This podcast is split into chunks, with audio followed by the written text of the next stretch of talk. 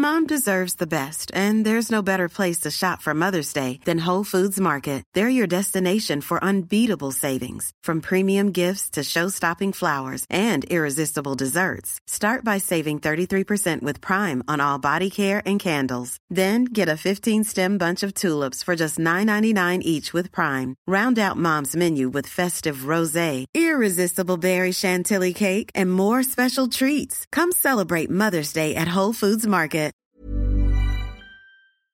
On est avec Aude GG. Bonjour Fabrice. Salut. Je vais te faire un truc très simple parce Bonjour, que la dernière fois que j'ai fait ça, ça fait très longtemps que j'ai pas fait une interview avec toi. C'est- J'étais un enfant la dernière fois, c'était vraiment il y a longtemps. J'avais des cheveux longs, Oui. j'étais rouge comme une tomate, j'étais un bébé. Voilà, donc, ça fait, donc du coup, et comme j'ai ce truc de bonjour GG, moi je fais Eh, bonjour Fabrice parce que je suis un enfant hystérique. Du coup, j'ai décidé de faire bonjour Fabrice. Je suis une femme désormais. Voilà, j'ai changé. C'est euh, Justement. ça y est, c'est la maturité. je sais. Je sais que t'as changé. Ça se voit dans tes yeux. Ouais. Ouais. Bah, les, les épreuves. C'est le problème de la vie. Ouais. On, a, on a fait une interview avec toi. je- La dernière date euh, d'il y a- un an, je pense.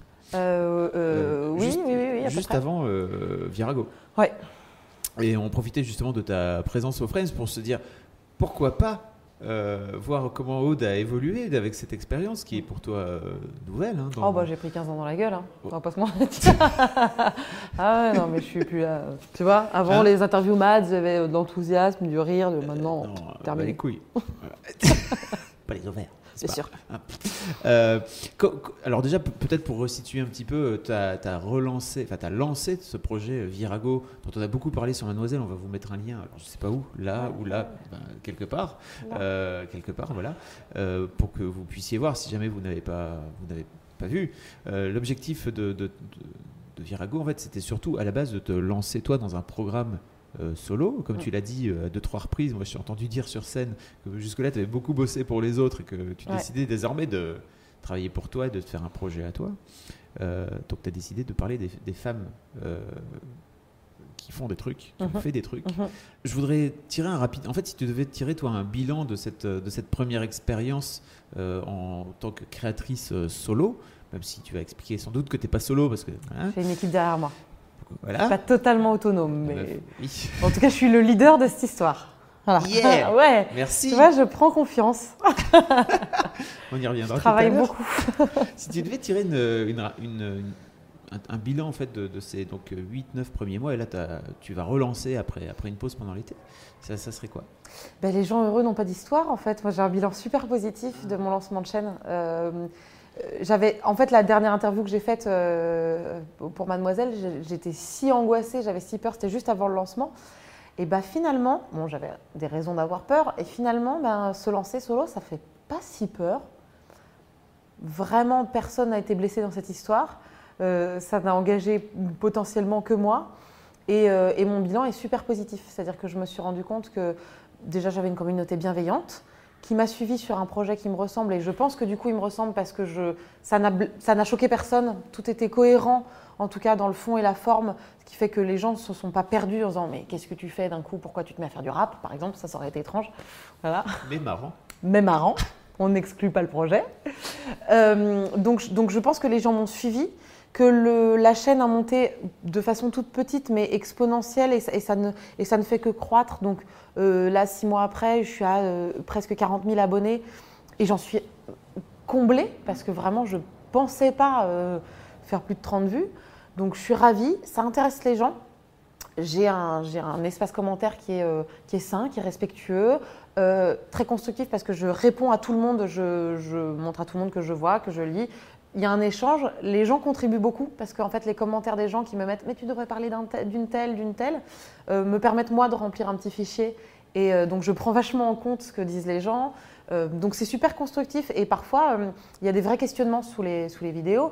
Pourquoi, de, gens qui s'insurgent, pourquoi elle dit ça? Et j'explique que en tout cas dans mon, processus qui, je pense, tient la route, quand je suis en chroniqueuse, je ne fais que relater des faits historiques et sans prendre parti.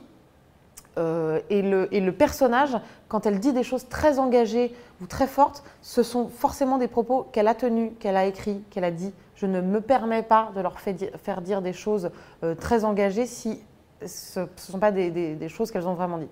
Donc du coup, en respectant ce même- principe, Tu as quand même des touches d'humour ou des, Oui, tu, des tu leur fais dire des etc. trucs, etc., qui sortent, j'imagine, de. oui, c'est le côté un petit peu fantaisie, on va dire évidemment. Olympe de Gouges, j'ai jamais dit eh ouais mon pote, par exemple, mais mais ça, ça ne peut pas froisser. Enfin, pour moi, ça ne peut pas froisser ou ça ne peut pas euh, en- altérer son, son en- message. ni altérer la personne, ni altérer son, son, son parcours, euh, ce qu'elle, et ni son combat.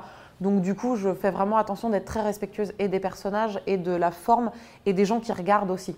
Euh, pas de concession au fait historique, pas, de, pas d'approximation, euh, pas de choses dont je ne suis pas sûre. Si je ne sais pas recouper trois fois, je vire l'information de ma vidéo. Donc je fais attention aussi, mais parce que je trouve que c'est l'exigence d'Internet, de respecter le spectateur en ne lui donnant pas, euh, en lui jetant pas des bribes d'infos dont je suis pas tout à fait sûre. euh, voilà. Et du coup, bah, je suis très contente. Ça se passe vraiment bien.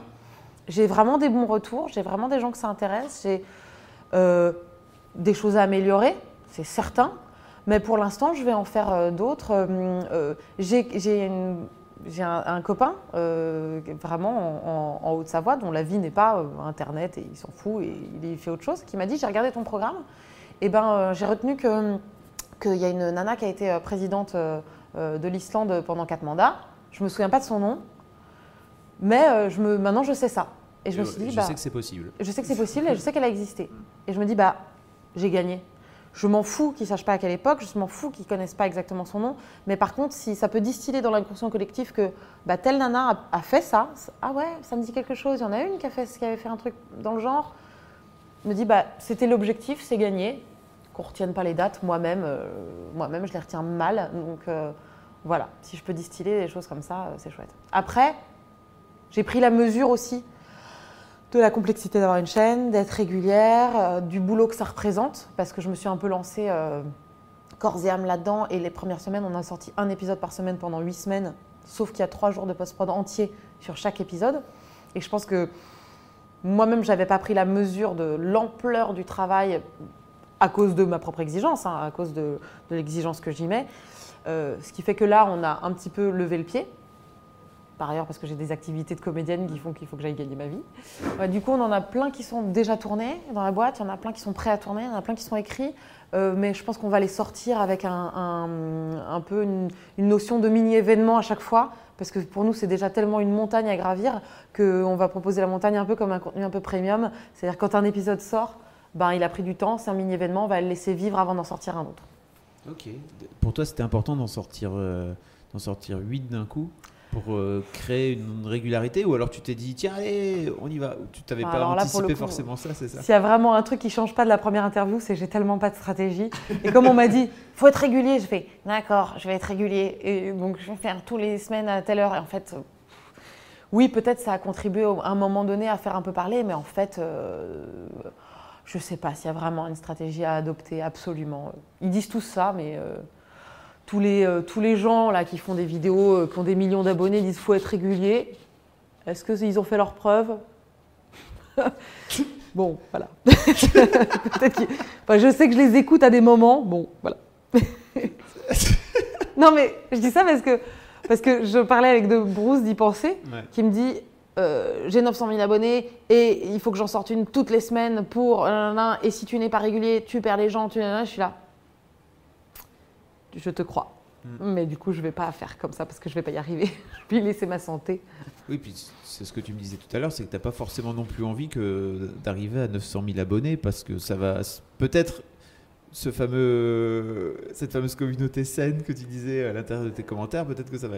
Ah bah de toute façon, c'est sûr que plus la, commun- la communauté grossit, plus, euh, plus tu as des gens qui sont pas d'accord, qui sont là par hasard, qui sont donc forcément, euh, je n'ai pas à l'abri euh, que ça fasse des remous là-dedans. Après, j'espère que ça augmentera un peu parce que j'ai envie que les gens voient ce programme, parce que j'en suis fière et que je le trouve beau, euh, principalement. Euh, mais effectivement, bon, 900 000 abonnés pour une chronique un peu de niche, je- je- bon, on peut toujours espérer. Il faut espérer. Ça, ça- ça serait bien. Ouais, ça serait, ah bah ça serait super, mais... euh, Pénélope a vendu, a vendu 200 000 euh, Ah, culottés, tu sais, absolument. par exemple. Donc, Absolument. euh, ça veut dire qu'il y a quand même un, un truc. Donc, déjà, si vous n'êtes pas abonné à Virago, qu'est-ce que vous attendez Euh, Cliquez sur ta, sur ta tête. À ce Hmm. moment-là, on va Ouais. mettre le truc. T'en supplie. Pouf. Je t'ai fait un effet comme ça, tu peux Oui. faire le... Parfait, on va faire ça. Je voulais aussi discuter avec toi de, de, ce, de cette capacité que tu as toujours euh, et que j'ai découvert. que j'ai redécouvert chez toi euh, ce week-end. Je pensais que de, de te lancer comme ça, parce que on, se co- on commence à se connaître depuis un petit moment et tu as historiquement tendance un peu à te chier dessus, quoi. On va dire, on va dire les choses comme elles sont. hein. Euh, Alors, euh, pas au premier degré, hein. non, bien vraiment, sûr. je suis propre depuis Ah, un je petit suis pas moment. depuis- Puis la maternelle. Euh, et, en fait, je me disais, euh, ah cool, parce que moi je t'ai vu prendre la parole, etc., dans des trucs, et je me disais, ok, Aude, elle, est passée en mode warrior, euh, son- le fait de, se lancer euh, amené à changer, à switcher. Et hier, donc, je t'ai vu prendre la parole dans, au Frames devant, devant tout ce monde. T'es es resplendissante, t'es rayonnante, t'es fantastique, mais tu peux pas quand même t'empêcher de dire putain, je suis vraiment à chier, pourquoi euh, je suis là-dedans? Je te juste vraiment. Tu sais, tu dé... C'est à pas un le moment moment. donné où tu décides de faire des trucs et puis après il faut que tu fasses des trucs quoi. Ouais. Mais surtout le, le moment où tu réalises que tu as décidé de faire un truc en fait. C'est maintenant. Je suis pas bien. Au moins pas c'est une prête bonne, euh, c'est un bon moyen de perdre du poids. Parce que je- vraiment je me vide depuis ce matin. je pense à nos lectrices en fait et aux gens qui nous regardent sur YouTube et qui se disent euh, Oh, elle est géniale et tout. Non, en fait, Aude, tu continues à, à te chier dessus, voilà, Ouais. tout simplement. Euh, déjà, un, est-ce que tu penses. Pourquoi? Et deux, est-ce que tu penses que ça, un jour ça peut changer dans ta vie? Alors euh, pourquoi? Euh, Ça fait 15 ans de thérapie déjà, donc euh, je suis pas encore au bout. Donc attends, reviens dans 10 ans, je t'expliquerai. Euh, non, je, je sais pas. De toute façon, enfin si, un- tu vois, là je croise des jambes, tu vois, ça y est, je suis là. Euh, j'ai un manque de confiance en moi incroyable, mais en même temps, c'est ça aussi qui me permet de faire ce programme. C'est-à-dire que si j'avais totalement confiance en moi et que je me trouvais géniale, je, peut-être que je n'aurais pas autant d'admiration pour les autres et donc j'en aurais pas fait un programme. Je sais pas, hein, mais euh, de toute façon, cette manque de confiance en moi, il est là. Et il y a des trucs, mais je travaille, hein, je travaille à sortir de ma zone de confort. Hier, j'ai fait une conférence du coup au Frames. C'était pour moi un énorme pas pour sortir de, de ma zone de confort. Et vraiment, deux heures avant, je cherchais le plan d'Avignon pour m'échapper, m'évader et ne pas faire cette conférence. J'ai rampé un peu dans les... Euh, le fait est que, à la fois, je ne vais pas lutter contre ma personnalité qui fait que j'ai l'impression tout le temps d'être une merde. je ne vais pas lutter contre ça. J'y peux rien. Mais il y a aussi un truc que je me suis dit, et principalement à la conférence hier, c'est que pour la conférence, je me suis ultra maquillée, ultra sapée, je me suis mise sur des talons, je me suis euh, créé un masque que j'ai aussi euh, dans Virago de euh, meuf qui déchire. Et en fait, je me dis, moi, c'est ma protection, c'est mon masque quand je suis en représentation comme ça, de, ne pas être totalement moi. Euh, et je me dis en même temps, j'ai pas envie que des, des personnes dans la salle se disent, waouh, elle assure tellement, bah ouais, t'as vu ce qu'elle Parce que c'est pas vrai, donc j'ai envie de leur dire, les filles ou les mecs, ce n'est pas parce que je me crée un masque de, warrior que je le suis à l'intérieur. Donc finalement, en l'acceptant, je me dis aussi, bah, dis-le, pour pas qu'on croie que ah ouais mais moi j'arriverai jamais à prendre la parole devant tant de gens parce que euh, elle elle déchire ou elle elle fait ça ou elle elle fait des blagues ou elle, elle a du charisme. Non, vraiment une demi-heure avant, je me dis que je devrais être partout sauf là. Non seulement tu le dis, mais tu le dis sur scène aussi. C'est-à-dire que tu es toi-même en train de dire que tu es en train de faire cacamou. Euh, J'ai dit ça pas sur euh, les. Pas en ces termes exacts. Non, mais, ah oui, j'ai eu peur. mais si, il y avait quand même un rapport avec, euh, avec euh, de la Avec dia- le- Ah oui, j'ai dit j'avais une descente d'organes à un moment Ah donné. oui. voilà. ouais, c'est vrai. Oui, oui, mais oui, parce que parce que parce qu'il y a un endroit où quand je sens que je vacille, vu que moi j'ai- j'aime bien être en maîtrise quand je fais des choses, dans les choses en tout cas que je, que je sais faire, j'aime bien être en maîtrise. Si je ne le suis pas, je veux pas faire semblant. Je préfère garder une authenticité de, de dire aux gens, bon bah là en fait vous pensez que je sais ce que je raconte, mais je ne sais pas où va la fin de cette phrase. Je préfère l'assumer plutôt que d'avoir l'air complètement arrogante et sûre de moi sur des trucs où en fait bah, je suis comme tout le monde, je vacille totalement. Quoi. Et, je, et je le vois aussi quand j'ai reçu des gens à la conférence qui d'un coup se perdent dans leurs propos et je, et je me permets, pour le coup, parce que je maîtrise ça, de les relancer, de les aider euh, à sortir de. de la noyade. Euh, voilà, mais parce que euh, si je suis toute seule sur scène, personne ne peut le faire pour moi, il n'y a que moi hein, qui vais me sortir de la noyade. Donc euh, voilà. Mais en l'occurrence, passer les trois premières minutes ou les cinq premières minutes, après, ça va, j'ai un boulevard devant moi. C'est, c'est la mise en confiance, quoi. C'est marrant parce que donc, donc le thème de le thème de, de- de ta conférence. alors j'ai plus le, le thème exact en tête, mais C'était la place des femmes sur Internet. Sur Internet, sur YouTube sur, Bah, euh, sur YouTube, par, défaut de langage, en fait, mais, euh, mais YouTube n'étant pas le centre de l'univers d'Internet, euh, voilà, c'était sur, sur, Internet. Je t'ai vu sortir un petit papier et tu as commencé à prendre des notes. Oui, J'ai trouvé, trouvé que c'était intéressant en fait. Tu as pris des notes de ce qui était en train de se dire. Ben non, en fait, j'ai pris des notes parce que j'ai fait un peu ma, ma, ma- ma chroniqueuse. Mais en fait, quand il y avait pour moi un point essentiel que disait un de mes invités, je me suis dit, bah, ça fait une bonne conclusion en fait. Et ça rajoute des points de, de conclusion. De, de, on- tous, tous les propos convergent vers ce mot-là. Donc je vais me le noter pour à la fin euh, dire. euh, les- voilà. Euh, Tu sais, je suis très scolaire. hein. J'ai quand même un gros syndrome de première de la classe. Et toutes ces petites choses que tu relèves me font me rappeler pourquoi je n'avais pas d'amis à l'école. Vraiment. Voilà. Mais c'est aussi c'est fou parce que ça se retrouve dans, justement dans l'exigence euh, que tu as, que as envers, envers le contenu que tu crées, où tu dis, alors euh, en, en journalisme en général, on dit euh, pas une source mais deux. Mhm. Toi, t'es pas deux sources Ah, mais moi, je- trois. ouais. Oui, parce que le problème, c'est que on va pas se mentir, quand tu commences, ta source principale, elle, va être euh, basiquement Wikipédia. Déjà, moi, j'ai pas confiance. Donc déjà, déjà, même ma page Wikipédia, elle a pas les bonnes informations. C'est pas moi qui l'ai créée, mais elle a pas les bonnes informations. Donc déjà, j'ai pas confiance. Donc forcément, je suis obligée de multiplier les sources. Et d'autant plus que je ne suis pas spécialiste dans le domaine. Je ne suis pas historienne du tout. Je suis vraiment même nulle en histoire. Du coup, je me dois d'être d'autant plus exigeante et d'autant plus scolaire avec ce que je vais tenir comme propos parce qu'il y a vraiment des historiens en spectateurs, il y a vraiment des gens qui, pour le coup, qui s'y connaissent. Et s'ils voient et qui je me trompe complètement sur une période, euh, Je perds ma crédibilité. Et, euh, et du coup, je me saborde moi-même mon, mon programme. Donc, j'ai pas envie de me tirer cette balle dans le pied. Donc euh, vous y avez une, une conférence à trois avec Swan euh, ce, matin sur Elles font YouTube. Et c'est fou parce qu'elle aussi est vraiment dans ce truc de il n'y a pas moyen de déconner, il faut pas déconner. Et comme tu le disais clairement, et ça c'est un truc dont on a déjà parlé sur Mad, quand tu es une meuf, il faut que tu sois dix fois meilleure Bien que sûr. tout le monde sur le, sur le job. C'est un peu antinomique aussi avec, tu vois, avec le fait de se dire ok, en fait je me lance. Parce que ça veut dire à un moment donné qu'il faut quand même, euh, tu vois, bosser, que ton truc soit le plus parfait possible. Comment tu as fait pour, euh, pour euh, te dire, ok, en fait, Virago, je vais me lancer, mais à côté de ça, il faut que ce soit hyper carré le bordel?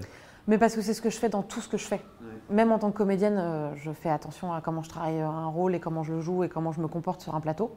Parce que pour moi, euh, comment tu te comportes en tournage est aussi important de- que le rendu de ce que tu vas donner de ton personnage. Donc c'est comme ça que de toute façon, je, je fonctionne et je travaille. Donc euh, l'exigence, elle est partout. Alors après, elle, moi, je trouve aussi que pour faire un truc bien, il faut avoir un cadre. À l'intérieur du cadre, tu peux gribouiller, dessiner, partir, machin, mais il faut ce cadre. Et donc, euh, moi, je me l'impose parce que j'aime bien la contrainte pour travailler. Je trouve que la contrainte est hyper importante. Si on me donne une feuille blanche, et ben, si on me donne une caméra, on me dit, bah, fais un programme YouTube autre, Normally, being a little extra can be a bit much, but when it comes to healthcare, it pays to be extra. And United Healthcare makes it easy with Health Protector Guard fixed indemnity insurance plans. Underwritten by Golden Rule Insurance Company, they supplement your primary plan, helping you manage out of pocket costs without the usual requirements and restrictions like deductibles and enrollment periods. So when it comes to covering your medical bills, you can feel good about being a little extra. Visit uh1.com to find the Health Protector Guard plan for you. Si je me mets pas absolument des, épingles et des contraintes et, et- fermer un peu les, des portes, il y a trop de choses. J'ai pas de voilà. Et puis mon esprit euh, partirait dans tous les sens et ça irait pas. Donc je trouve ça important de, fixer des, objectifs, des cadres. Après, le, truc que ça empêche, et ça, mon, mon auteur, on se bat là-dessus, parce que j'ai mon auteur avec moi, Virago, euh, qui s'appelle Adrien Rebaudot, et on se bat un peu là-dessus parce que lui distille beaucoup de vannes dans les Virago que j'efface au fur et à mesure. Ça me fait marrer, je trouve bien, mais je veux pas mettre trop d'humour, je mets des petites pointes, mais tu sais, c'est de l'humour, on fait. Hmm. Pas plus.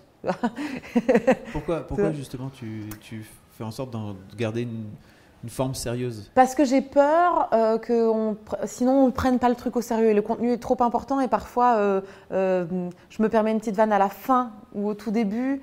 Euh, là j'étais vachement étonnée, j'ai présenté un inédit au Frames hier. Les gens ont ri et j'étais ah bon?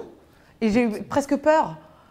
Euh, je fais, Non, parce que tu peux jouer entre le décalage du, de ton personnage et, euh, Oui. et de, de Virago. Sauf quoi, que c'est pareil, comme pour moi la, la présentatrice doit être euh, dans le fait historique et l'autre je veux pas lui faire dire non plus des choses, voilà. Donc ça peut être dans des trucs très fins de réaction, etc. Mais Je préfère effacer la vanne qui, qui pourrait cristalliser aussi le commentaire sur bah ouais pourquoi tu as mis une vanne etc par exemple mon deuxième personnage qui était Vic 10 euh, Finn Bogatodir au, tout début où je ne savais pas du tout ce qu'allait donner Virago j'avais fait un accent islandais parce que ça me faisait marrer d'imaginer que personne sait ce que c'est que l'accent islandais. Si tu veux faire un accent anglais tout le monde sait le faire. Donc je trouvais ça vraiment basiquement rigolo. Euh, et je me suis pas dit que ça allait vexer la communauté islandaise. Euh, mais j'ai eu deux trois commentaires de pourquoi tu fais un accent et en fait, ça me faisait juste marrer ce petit personnage de lui faire comme ça et de faire, si elle a un petit rire, de lui faire faire parce que je trouvais ça rigolo et pas insultant.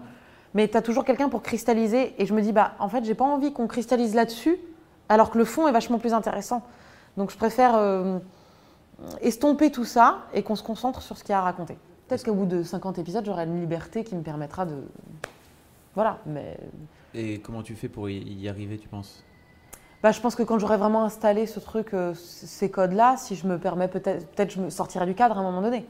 Mais pas pour l'instant. Il faut installer un truc, je pense, où les gens comprennent le principe et sont euh, fédérés autour d'un d'un même, euh, d'un même euh, projet. Quoi. Parce que Tu penses qu'au bout du 8, euh, c'est toujours pas fait le fait qu'on pense, le fait qu'on se dise, ok, la meuf, elle est là pour mettre en avant des femmes qui ont fait des trucs et qui sont oubliées, etc. Alors, j'ai j'ai d'autres sujets parce que tu vois, euh, j'ai d'autres problèmes. hein. c'est que euh, les 8, non, je pense que c'est pas encore assez parce qu'il y a encore des sujets vers lesquels euh, j'ai commencé à tendre mais qui sont encore compliqués. C'est les femmes vivantes. Euh, là, dans les, dans les trucs que j'ai tournés déjà, il y a une, euh, nana qui est une indienne et qui a 28 ans aujourd'hui. Comment ça va être perçu? Euh, euh, Comment la contacter pour la prévenir? Est-ce qu'elle va être gênée? Est-ce que les gens vont être gênés du fait que je fais parler quelqu'un qui est complètement en vie et que j'aurais pu inviter? Tu vois, j'aurais pu la faire venir euh, de New Delhi euh, dans l'absolu. Euh, les femmes de couleur, ça a été un gros sujet parce que je, ne vais pas faire que des femmes blanches. Je ne vais pas traiter que des femmes blanches. Il n'en est pas question. Sauf que le projet, c'est que je joue tous les rôles. Donc comment je fais? Il y a le blackface, qui est un gros problème. Euh, euh, donc de caricaturer des traits, euh, des traits qui ne sont pas, qui ne sont pas les, tiens, donc caucasiens. Il y a le whitewashing, qui est le fait de blanchir quelqu'un qui serait de couleur. Tout ça, je n'avais aucune idée. hein. J'ai découvert ça en me posant la question. Donc mon premier personnage de couleur, parce que j'ai dit non mais si je cède à ces injonctions, je ne parle pas des femmes qui euh, sont de couleur. Mais par extension, dans ces cas-là, je ne fais pas non plus des vieilles, je ne fais pas non plus des blondes, je ne fais pas non plus des non-françaises. Enfin, par extension, je ne parle de personne si je ne peux pas me grimer. Donc, par exemple, qu'est-ce que j'ai fait pour euh, Ertakit, qui a été mon premier personnage de couleur? Euh, J'en ai parlé beaucoup avec ma maquilleuse, qui m'a dit euh, bah, euh, choisis pour la première femme de couleur une, euh, une femme qui n'a pas les, le- les traits trop foncés, la couleur de peau trop foncée et qui n'a pas de traits euh, négroïdes, donc il y a des traits de visage qui peuvent se rappro- rapprocher des tiens, histoire de ne pas, vu qu'on va au plus proche dans le stylisme et dans le maquillage, de ne pas faire de caricature, de ne pas d'un coup mettre des grosses lèvres ou un, nez épaté ou, des cheveux euh, qui ne seraient pas les miens, etc. Donc on a, on, a brassé un peu, on a regardé Ertakit, qui est une femme noire mais avec une couleur de peau assez claire, qui a des traits qui pourraient être complètement les miens. Et euh, j'ai mis un foulard sur la tête pour éviter d'avoir une perruque euh, malaisante, parce que dans les années 60, on pouvait tout à fait l'emporter souvent. J'ai pris une photo ref, et donc sur cette photo, elle a un micro, elle a un col roulé, un collier de perles, un, un truc taille haute, et c'est des noirs et blancs des années 60 qui sont travaillés euh, très en contraste. C'est la grande époque d'Harcourt, et donc c'est des gris où il y a un trait de lumière qui passe au milieu du gris. Et du coup, on a travaillé euh, avec euh, David Tabourier qui fait les, le FX et, qui est le chef-op. On a travaillé ce contraste de noir et blanc qui fait qu'on ne sait pas vraiment quelle couleur de peau j'ai dans l'épisode. Quand on regarde le making-of qui est sur la chaîne, objectivement, je suis très très très foncée, parce qu'il faut en plus accentuer le maquillage. Je suis très foncée, mais après on travaille intelligemment pour qu'il n'y ait pas de caricature, pour le coup, pas d'accent, pas de comportement euh, stéréotypé, mais que je puisse quand même traiter euh, une femme de couleur. Et j'ai d'autres astuces dans ma besace pour, euh, maintenant que j'ai imposé ça, faire d'autres femmes à- qui seront vraiment franchement noires, plus foncées, d'autres nationalités. J'ai une indienne là qui arrive. Mais donc, tu me dis, ouais, tu as installé aux huit premiers épisodes, mais les huit premiers, c'est pas encore ce que je vais me confronter avec les quatre qui sont tournés et qui vont sortir bientôt, où j'ai deux indiennes, Donc une euh, qui, était vraiment franchement euh, euh, la peau blanche, mais une qui est vraiment indienne, indienne. voilà. Et on va voir déjà comment on réagir les gens. Et puis avec le fait qu'elle soit en vie. donc, donc de toute façon, les challenges, ils arrivent. hein. C'est fabuleux de voir à quel point tu un problème, une solution. Ok, d'accord. Bah, je, T'es pas en train de te faire caca dessus là Tu vois quand tu Non, non, mais parce que j'y tra- non, parce que j'y travaille à, à fond. Je réfléchis vraiment le sujet. Je prends pas ça à la légère. Et, euh, et si j'avais voulu faire, euh, comme tu le dis si bien, des pédicelles, j'aurais, je l'aurais fait. Et là, j'ai pas choisi cette voie-là. J'ai pas choisi la facilité. J'ai choisi de me, me casser le cul pour, euh, pour euh, les gens qui vont regarder. Donc tout est réfléchi. Mais c'est aussi pour ça que quand on me conteste un propos, mais derrière, je peux faire une thèse en réponse sur pourquoi. Parce que chaque mot a été choisi, pioché, pas au hasard. Chaque création, chaque, chaque tout, tout, tout, tout. Parce que je bosse mon sujet, tout simplement. Donc euh, oui, c'est très méthodique et pour le coup, ça me fait pas peur parce que si j'ai un doute, je ne le fais pas. Ou pas comme ça. Est-ce que tu as des projets, euh, à, à part Virago, bien sûr que tu vas continuer, j'imagine? T'as Euh, vu, je me referme de plus en plus. La meuf se barre, elle va bientôt disparaître Ouais, à l'intérieur de son siège. Ça y est, je redeviens la même personne qu'il y a six mois. L'enfer, tu vois, nouveau projet, nouvelle Reviens. angoisse.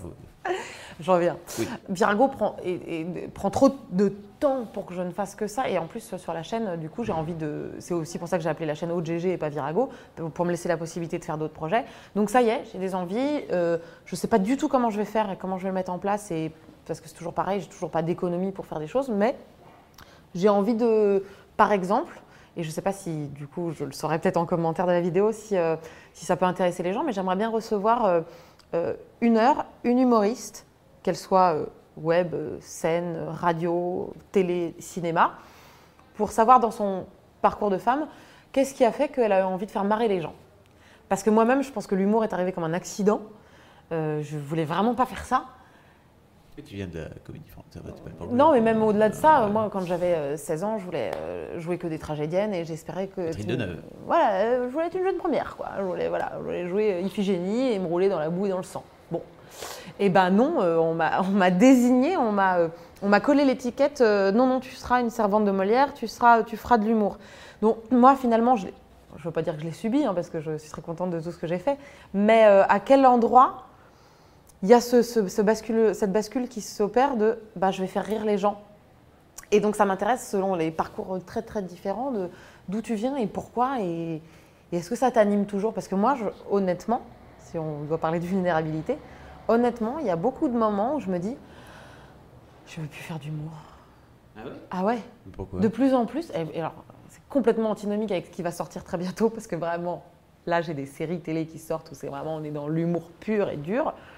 Et parfois je suis là, tu sais, l'humour ne me fait plus rire. je lis des scénars d'humour, je fais non, ça ne me fait pas rire.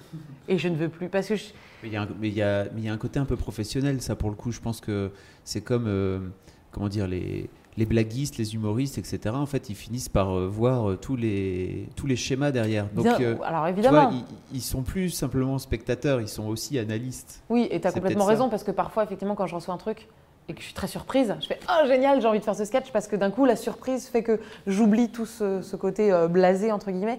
Mais c'est vrai qu'il faut un sacré moteur pour avoir envie de faire rire et pour s'exposer parce que tu racontes une histoire, l'histoire elle plaît, elle plaît pas. Tu racontes une histoire qui doit faire rire, faut que l'histoire plaise, faut que tu tombes au bon moment, faut que ça, faut que ça fasse rire, il y a une espèce de moteur euh, épuisant à faire des vannes et euh, épuisant à essayer d'être drôle et à essayer de et même je trouve qu'en tant que femme, moi, à l'endroit où je suis, il y a un moment en fait où, euh, où j'ai plus forcément envie de me grimer, j'ai plus envie de, forcément de faire des personnages très stupides pour faire rire. Peut-être que ça reviendra, hein, mais je sais qu'il y a des endroits j'ai envie de me protéger un peu, j'ai envie de me trouver euh, jolie ou intéressante, ou, et pas forcément de faire rire à mes dépens, parce que je pense qu'en fait j'ai beaucoup fait ça, de faire rire à mes dépens, et je pense que ça, ça entache ma confiance en moi. Ça y est, la fin de la psychanalyse. Oh, Merci mon psy, je vous fais un chèque, c'est terminé, au revoir, on solde tout compte. C'est ça en fait. J'ai entaché ma confiance en moi. Mais c'est une question de c'est des rôles, non? C'est des rôles, mais tu sais, quand pendant des années tu reçois tes scénars en faisant la moche de point Aude, euh, euh, la nulle, la grosse de point Aude, euh, la, euh, la débile de point Aude, et ben peut-être qu'à un moment donné, Je sais que quand je suis arrivée chez Golden Moustache, j'avais du mal, quand je recevais un scénario, j'appelais, je disais, mais je joue quoi? Elle disait, bah tu joues la fille. Je disais, mais elle est, elle est normale. Puis dans le texte, il y a marqué qu'elle est jolie. Je dis, C'est pas pour moi, en fait. Mais vraiment, il a fallu que je me rééduque à dire, ah d'accord, je peux faire une fille lambda. Ok. Et donc je pense que tout ça, ça a un peu entaché mon, mon petit cerveau de me dire, ah oui. Et donc maintenant, je me dis, j'ai quand même vachement bossé pour me rééduquer, à me dire que je peux jouer euh, tout type de, filles et de femmes. Maintenant, j'ai l'impression un peu de faire un bond en arrière euh, quand on me demande un truc euh, vraiment.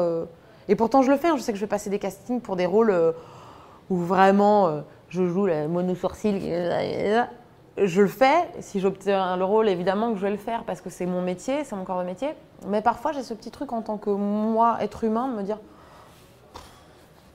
est-ce que j'ai vraiment envie de. Voilà. Bon, bah écoute, Je te moins, dis ça maintenant, si ça se trouve, dans, dans deux mois, tu vas voir. euh, sur Internet, tu vois. De toute façon, j'ai- de toute façon, je n'ai aucune conviction. Je te dis ça, ça se trouve dans trois jours. dans trois jours, je suis là. Oui, oui, oui.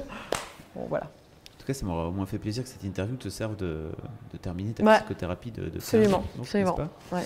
Euh, voilà. Tes bras, tout se passe bien. T'es en confiance, t'es avec des gens de confiance. Ça va bien se passer. Ouais. Mais merci, mademoiselle, de faire tous les six mois un bilan de ma thérapie. Avec grand plaisir. Merci Aude en tout cas. Et Merci puis, beaucoup. bah, bon courage pour tout ce qui, tout ce qui vient pour toi. On y va. Et puis abonnez-vous. Ouais, Virago. ouais, ouais, abonnez-vous, euh, Pourquoi vous ne l'êtes pas encore Si se vous, passe avez, si vous avez des idées pour moi, de concepts, Envoyez. envoyez-les. je le ferai, ça m'évitera de travailler trop. Merci beaucoup Aude. Merci Salut. Fabrice. Ciao. T'as bien aimé cette vidéo, non? Mettez un pouce bleu, par exemple, ou un pouce euh, violet. Abonne-toi. Clique. Clique. Ouais. Want flexibility? Take yoga. Want flexibility with your health insurance? Check out United Healthcare Insurance Plans. Underwritten by Golden Rule Insurance Company, they offer flexible, budget friendly medical, dental, and vision coverage that may be right for you. More at uh1.com.